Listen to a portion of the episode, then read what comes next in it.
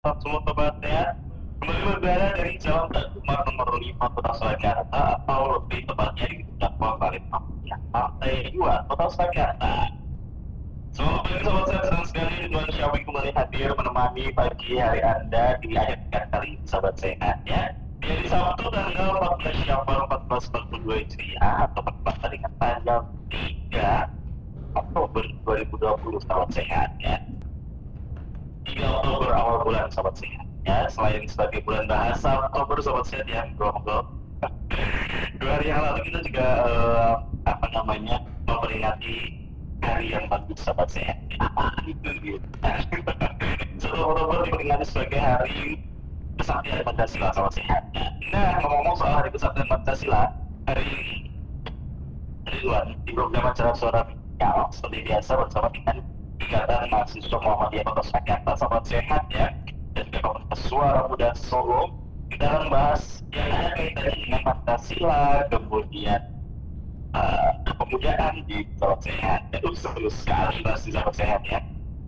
Anda bergabung di 665500 via telepon, di WA atau di SMS 6899994. Seperti biasa, kita tidak sendiri sobat sehat ya, pasti ada teman di luar untuk mengobrol. Ya, yang pertama ini ada Mbak Amelia Selamat Arifah, mahasiswa Fakultas Keguruan Ilmu Pendidikan Universitas Muhammadiyah Surakarta. Langsung saja kita sapa. Assalamualaikum, selamat pagi Mbak Amelia. Waalaikumsalam, selamat pagi. Iya, apa kabar nih Mbak Amelia? Alhamdulillah, baik. Alhamdulillah, walaupun Mbak Amelia tapi caranya di Oktober apa ya?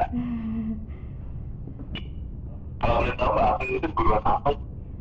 Oh ya, dari PPKN UMS. Wow, pas banget ini, pendidikan Pancasila kewarganegaraan sobat sehat ya. Dan ini ada Mbak Asya Cita Dwi Daswari, bagus banget ini namanya. Indonesia bagi Mbak Asya. Assalamualaikum, selamat pagi Mbak Asya. Waalaikumsalam warahmatullahi wabarakatuh, selamat pagi. Bapak Ibu Mbak Asya ini sahabat sehat sebagai mahasiswa terapi bicara Poltek Surakarta. Sudah dapat surat ini kita ngomong pemuda dan Pancasila. Keren banget nih. Gimana nih, apa yang kita bicarakan Mbak Asya? Langsung kita pertama bicara soal tren yang ada di sekarang. Terus nanti kita membahas sedikit sejarah kenapa tanggal 1 Oktober itu dijadikan Hari Kesaktian Pancasila. Dan bagaimana kemudian peran pemuda untuk mengaktualisasikan Pancasila di kehidupan sehari-hari. Wow, keren banget sobat saya. Kelihatannya berat tapi enggak asyik banget nanti. Kita ngobrol sama Amelia dan juga Mbak Asya ya. Di suaranya sobat sehat Mbak Asya dan juga Mbak Amelia, kita dengarkan satu balan dulu ya. Dengan mahasiswa Muhammadiyah Kota Surakarta, kita bahas mengenai pemuda dan Pancasila sobat sehat. Jadi ada Ridwan sudah kenalkan teman logam ribuan pagi hari ini sobat sehat ya. Ada 2 perempuan cantik. Wah, yang pertama Mbak Amelia, ini mahasiswa FKIK Pendidikan Pancasila dan Kewarganegaraan sobat sehat dan PPKN Universitas Muhammadiyah Surakarta. Dan juga ada Mbak Asya sobat sehat ya. Ya, Mbak Asya ini mahasiswa kami bicara Poltek Surakarta sobat sehat ya, dan juga sebagai anggota dari Suara Muda Solo sobat sehat ya. Mbak Amelia dan Mbak Asya masih bersama Ridwan. Halo. Iya, masih bersama Ridwan. Pemuda dan Pancasila, kita kan baru saja memperingati Hari Kesaktian Pancasila setiap 1 Oktober 2020 dengan ya, di sebelumnya sobat sehat ya. Kalau sobat sehat perhatikan itu jalanan kota Solo, khususnya di dekat tengah kota Yospaten dan Songkyaki, ini dipasang bendera Spartian tahun 31 Desember. Dan pada tanggal 1 Oktober itu baru full penuh di atas tiang gitu ya. Ya, mulai adalah cara yang dijelaskan kenapa sih seperti itu gitu kan. Beberapa sudah lupa walaupun memang di sekolah diajarkan tapi bolehlah sejarahnya seperti apa sih. Lebih contohnya sepertinya Mbak April yang menjelaskan ya. Boleh. Boleh, silakan. Ya. Kenapa tanggal 30 September itu bendera merah putih di seluruh Indonesia ya, khususnya di Solo juga, selama kita jalan-jalan gitu banyak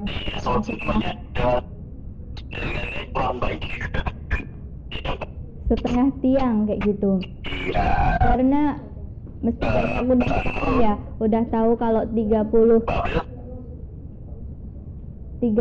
September itu ada terjadi peristiwa yang cukup heboh yang sering kita dengar 30 SPKI pasti teman-teman. Nah 30 SPKI itu terjadi ada senjata militer antara Partai Komunis dengan Indonesia itu sendiri, yang mana Partai Komunis ini ingin merubah ideologi bangsa Indonesia menjadi ideologi komunis. Makanya banyak dari jenderal di Indonesia itu yang jatuh gugur karena adanya senjata itu. Kemudian tanggal 1 Oktober dijadikan kesaktian Pancasila karena memang itu suatu kemenangan ya bagi Indonesia. Pancasila tetap menjadi ideologi meskipun ada peperangan senjata itu. Makanya bendera merah putih kemudian dinaikkan sampai pucuk, itu suatu kemenangan bagi Indonesia. Pancasila tetap ideologi di Indonesia. Sebagai Pancasila tetap sehat ya, itu sebagai bentuk mengingatkan juga peringatan juga bahwa Pancasila itu sampai apapun sapi gitu ya. Iya betul. Betul banget. Ya makanya kalau kenapa gitu kan, apa kan 30 September itu kalau sangat sehat bertanya-tanya gitu kan. Solo di seluruh Indonesia kenapa harus melibatkan dinas pakaian karena sebagai terseduka terhadap pahlawan revolusi yang sudah gugur pada waktu itu tahun 65 ya Pak Abdul. Ya banyak jenderal sebanyak 7 yang gugur dari perlawanan itu, adanya perlawanan Partai Komunis dengan Angkatan Darat Indonesia, sehingga sebagai apa ya memori duka kayak gitu. Makanya bendera merah putih itu dikibarkan setengah tiang. Kalau mengibarkan sudah nggak sih? Mengibarkan. Kalau ribuan ya pastinya sama sih. Ya, jadi yang paling penting adalah doakan. Halo. Halo. Ya masih ya, masih bisa dengar suara ribuan? Masih. Banyak calon sehat ya. Nah kalau ditanya sebenarnya pemuda perlu wajib nggak sih penghafal 5 sila Pancasila menurut Mbak April? Wajib, tak hanya menghafal ya kan, juga harus diimplementasikan dalam kehidupan sehari-hari karena memang Pancasila itu kan sebagai dasar negara, sebagai norma hukum dan norma dalam kehidupan sehari-hari. Memang seperti itu ya.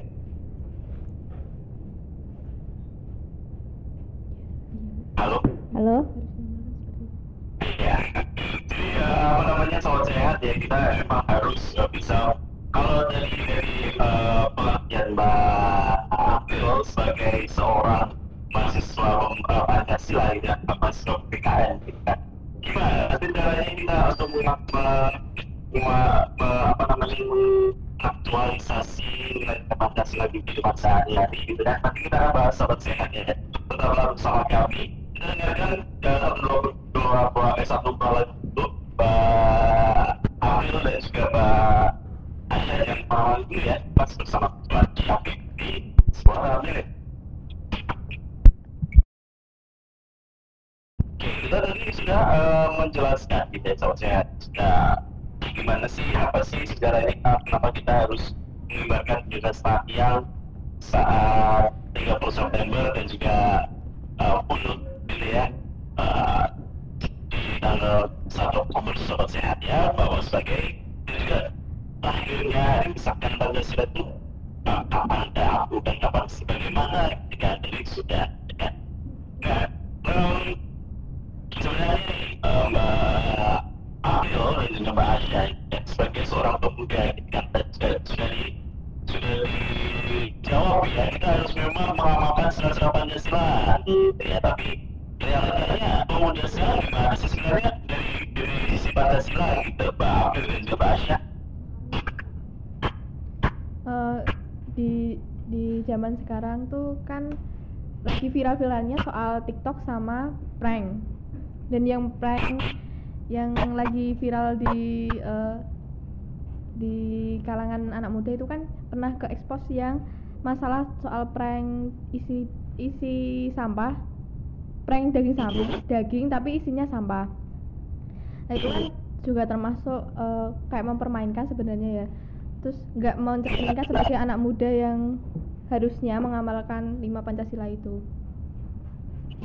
Sila apa ya? Kalau yang pertama itu dari sila pertama ketuhanan yang Maha Esa, itu udah banyak banget sih yang melenceng, kayak ada yang ibadahnya mungkin kurang, telat, atau mungkin malah masih bolong-bolong sholatnya juga masih banyak di kalangan anak muda. Terus yang kedua itu ada kemanusiaan yang adil dan beradab. Terus yang lagi trending itu banyak banget sih tawuran, perkelahian karena rebutan pacar juga ada gitu. Terus yang ketiga ada persatuan Indonesia. Kalau persatuan Indonesia itu ya itu hampir sama sih, banyak juga yang ya masalah kecil mereka besar-besarin gara-gara yang sebenarnya nggak perlu terlalu dibahas, tapi mereka mempermasalahkan hal tersebut gitu. Terus prank tadi juga masuk yang ke sila kedua kalau menurut saya, soalnya kan mereka tidak punya rasa kasihan gitu loh. Kenapa harus sampah, atau itu merupakan hal yang harusnya nggak dilakukan gitu. Terus yang keempat ada kerakyatan yang dipimpin oleh hikmah kebijaksanaan dalam permusyawaratan perwakilan. Nah itu banyak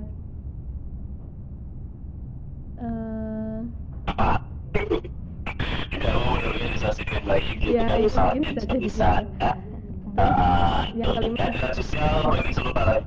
Ya banyak anak muda masih minim sih rasa kepeduliannya sama sesama, terus gitu. Terima kasih Mbak Asya, Mbak April. Ya. Itu sudah seperti dokter ini.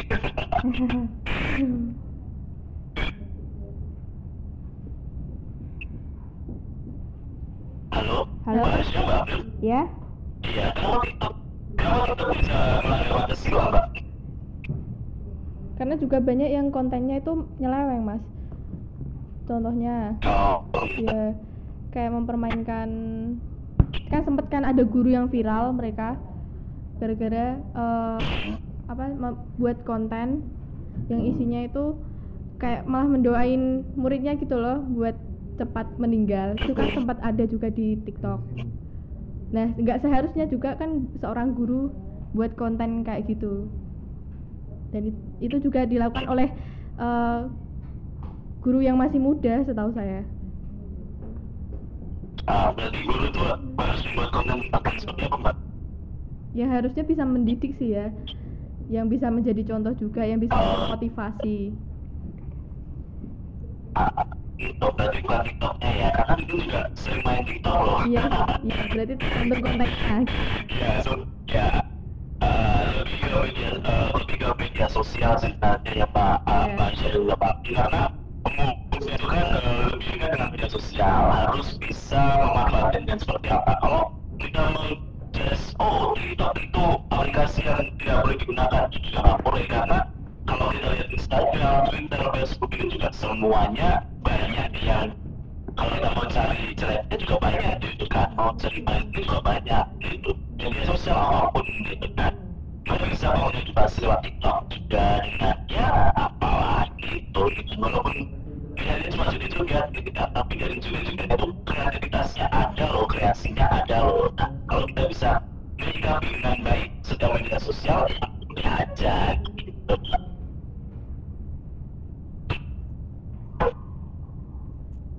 Halo, soalnya lebih banyak masih ya. Terus apa namanya? Memang sebenarnya seorang pemuda itu harus dibatasi untuk mempertahankan Pancasila ini. Menurut Mbak siapa? Mbak Syaril dan Mbak Abdil. Ya. Seharusnya pemuda bagaimana menanggapi Pancasila, dengan mudah saja.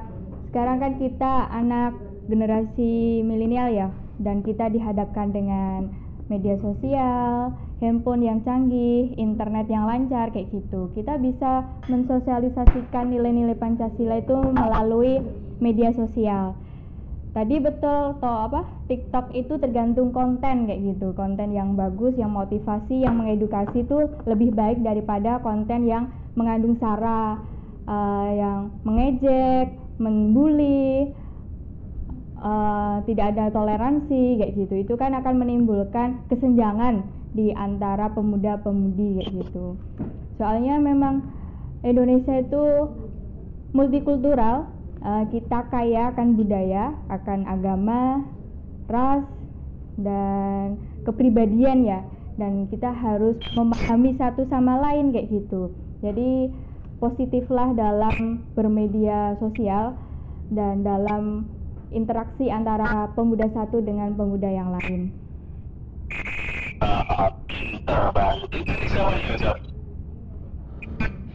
Mbak April.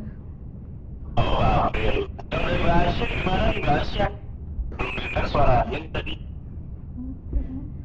Kalau dari saya tuh menurut saya ya Mas, itu tuh sebenarnya mudah dilakuin sih. Kita dengan kayak kemarin kan ada beberapa konten yang kayak nyeleweng dari isinya. Itu tapi ada banyak juga yang buat konten isinya juga tentang soal nasionalisme gitu-gitu. Dan mereka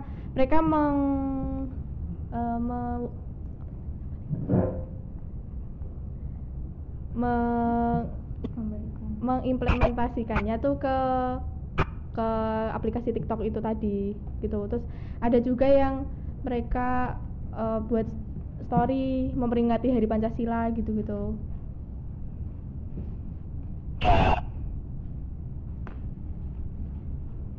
Kita sudah menyikapi dengan apapun gitu kan ya, dengan sisi positif yang baik gitu. Dan kita akan dengar Mbak Amin dan juga Mbak Asya taruh suara bagi suara milenial.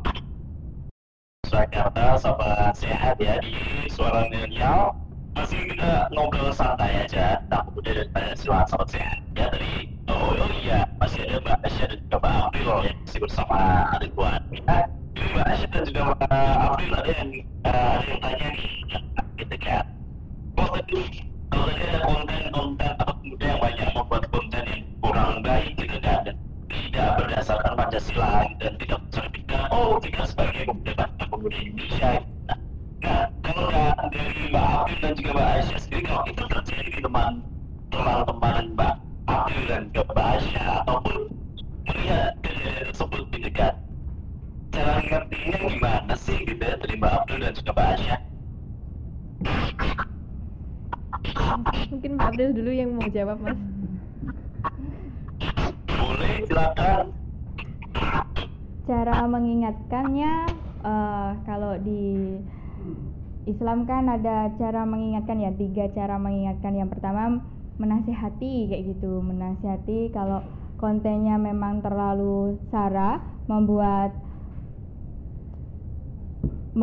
perselisihan, memacu perselisihan antara pemuda satu dengan pemuda lain kayak gitu, dan konten yang negatif ditegur secara baik-baik saja kayak gitu.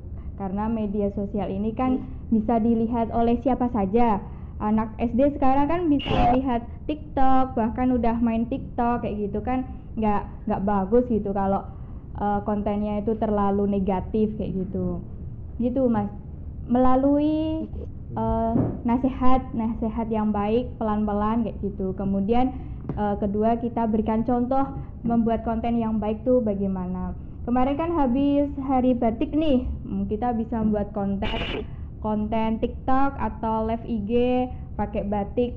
Jadi kita harus bangga pada hasil karya anak bangsa kayak gitu, batik kayak gitu, dengan batik, dengan pakai bahasa Indonesia dan sebagainya. Kita sukai dulu produk Indonesia, memberi contoh lah kayak gitu. Itu dari saya. Oke. Dari Mbak April tadi. Iya, itu dari Mbak April. Iya. Dari Mbak April, dari nasihat, inspirasi kita, contoh dari Mbak April gimana nih? Ya, hampir sama kayak Mbak April. Mungkin lebih dikasih pengertian secara pelan-pelan, bukan diperingatin sih, lebih dikasih tahu hal-hal nanti apa yang kalau dia buat konten kayak gitu berdampak kayak apa gitu, kita kasih tahu gitu. Oke, jadi nasihatin. Nah, kalau itu teman kita sendiri, kalau orang lain, wah kita sudah main TikTok, kita, oh ada yang upload kayak gitu, kita harus beri langsung beri komentar gitu nggak sih, apa gimana sih sebenarnya? Kalau kita langsung nerocos mau ngasih tahu yang kayak temen gitu kan aneh ya Mas, masih pasti nanti akan mikir ya apaan sih kok kasih taunya kayak gini, kenal aja juga nggak, pasti kan bakalan mikir kayak gitu kan orangnya. Ya mungkin kita lebih secara harus lagi sih ngasih taunya, bukan ngasih tahu, mungkin dengan DM atau sekiranya perkenalan dulu secara pribadi gitu. Habis itu kita ngasih tahu kalau semisal kontennya kurang baik atau gimana gitu. Oke, gitu ya, kita tahu. Baik. Jangan langsung dikomen dan sebagainya. Ya, kalau dikomen langsung kan kesannya kasar gitu ya, malah menyakiti hati yang konten itu kan. Ya, sebisa mungkin dijelaskan dengan baik-baik. Oke. Terima kasih Mbak Asya dan Mbak April ya. Nanti kita lanjut lagi perbincangan kita Sobat Sehat ya. Kita bersama kami Sobat Sehat di 98.3 FM Radio Kesehatan. Ya Mbak April dan juga Mbak siapa namanya, Mbak Asya, masih bersama Ridwan ya. Kita sudah sampai di sesi terakhir Mbak Asya dan juga Mbak April. Mungkin ada yang masih disampaikan mengenai pemuda dan Pancasila, silakan. Oh iya, yang saya jadi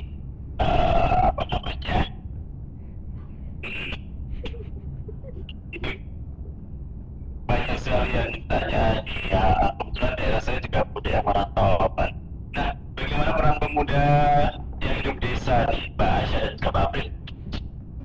Gimana Mas? Ini ada yang banyak kebetulan di daerah saya itu pemudanya pada merantau gitu, karena bagaimana biar bisa tetap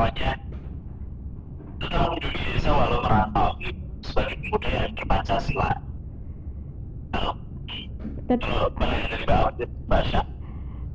Tetap di desa, namun di desa harus tetap berpancasila gitu ya pertanyaannya. Ya. Jadi di desa pun kita bisa berpancasila, dimanapun kita bisa berpancasila kayak gitu, karena Pancasila itu kan ideologi bangsa Indonesia. Bangsa Indonesia itu dari Sabang sampai Merauke kayak gitu, harus menyeluruh dan harus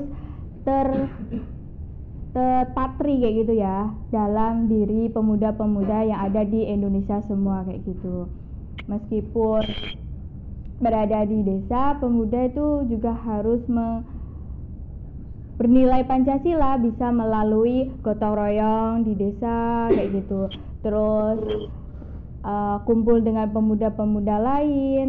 Kan ada pemuda yang merantau kayak gitu kan, yang udah kuliah, misal ada pemuda desa terus kuliah ke kota. Kemudian kalau ada liburan atau ada liburan dari kuliah bisa balik ke kampung, terus mengadakan kegiatan-kegiatan yang mengedukasi teman-teman pemuda lainnya yang ada di kampung, bisa melalui sosialisasi, terus seminar di dalam pemuda-pemuda di desa itu sendiri. Jadi saling membagi ilmu, setiap pemuda satu dengan pemuda lain kayak itu, Mas. Oke. Oh, berarti walaupun merantau tetap harus bisa tumbuh dan juga hidup di desa gitu ya. Iya. Tapi kan merantau gitu. Merantaunya. Kalau dari bahasanya gimana nih? Gimana? Merantaunya itu kalau merantau bersekolah kayak kuliah itu kan malah mendapat pengalaman baru di kota kayak gitu. Misal saya kan dari Demak nih, merantau di Solo. Nah, itu kan saya di Demak itu kan minim pendidikan ya. Terus saya di Solo kuliah, ya. Terus saya juga harus menyebar nilai-nilai yang saya dapatkan di bangku kuliah kayak gitu, untuk menasionalisme, biar teman-teman di desa itu mengetahui Pancasila itu apa, kita harus bagaimana Pancasila, dan dengan pendekatan-pendekatan secara kultural waktu nongkrong, waktu ngobrol kayak gitu di desa. Harus seperti itu ya sebagai seorang muda ya. Ya, kita sudah sampai di sesi terakhir, Mbak Aisyah dan juga Mbak April. Ada yang ingin disampaikan lagi? Oh, buat mau nambahin buat yang ya? Boleh. Ya, mau nambahin buat yang pemuda yang merantau, buat mereka yang merantau itu bisa dengan cara mengajak teman-teman yang ada di desa mereka itu lebih aktif dalam berorganisasi mungkin, atau lebih aktif dalam menjalankan segala kegiatan yang melibatkan desanya juga. Gitu. Ya. Kita harus mengerti seperti itu ya. Yeah. Jadi terlibat aktif dan kelihatan. Yeah. Boleh kalau ada yang ditambahkan langsung aja loh. Kalau dari Aisyah cukup sih, Mas. Mungkin Mbak April mau nambahin? Intinya jadi pemuda Pancasila tuh yang pertama kita harus bangga dulu pada bangsanya, pada ideologi kita Pancasila, karena kalau kita melihat dari fenomena kesaktian Pancasila itu kan kita diuji ya, keuji kepemilikan ideologi kita kayak gitu. Kalau semisal kita nggak yakin dengan Pancasila, mungkin saja waktu tanggal 30 September itu kita kalah kayak gitu, terus kemudian kita ideologinya diganti dengan ideologi lain kayak gitu. Karena Pancasila memang pas di Indonesia, yang mana Pancasila itu isinya toleransi, dan kita di Indonesia multikultural, banyak budaya, banyak agama, banyak suku, banyak adat istiadat, banyak corak dan karakter individu manusianya kayak gitu. Nah, Pancasila ini alat untuk mempersatu itu semua kayak gitu. Kalau kita sering dengar Bhinneka Tunggal Ika, meskipun kita beda-beda kita harus satu juga kayak gitu. Nah, kita dari rasa kepemilikan ideologi itu kita bisa mempertahankan Indonesia kayak gitu, mempertahankan Pancasila ada di Indonesia. Terima kasih Mbak Ari dan juga Mbak Aisyah untuk kesempatan kali ini. Semoga kita tetap terus menjadi pemuda yang Pancasila, kemudian budaya bis bisa menjadi generasi yang baik bagi kita ya. Terima kasih banyak juga Mbak April. Selamat lanjutkan kita, salam untuk teman-teman yang ada di IAM semuanya. Ya, selamat. Siap. Ya, terima kasih, kita jumpa lagi besok di pertemuan berikutnya, pertemuan selanjutnya di Soramda Solo Sahabat Sehat ya. Berikan kita sampai di sini, terima kasih. Semoga bermanfaat bagi kita semua. Bersama menerapkan senantiasa dengan sehat, kesehatan lagi hidup. Salam dan santun. Assalamualaikum warahmatullahi wabarakatuh. Waalaikumsalam warahmatullahi wabarakatuh.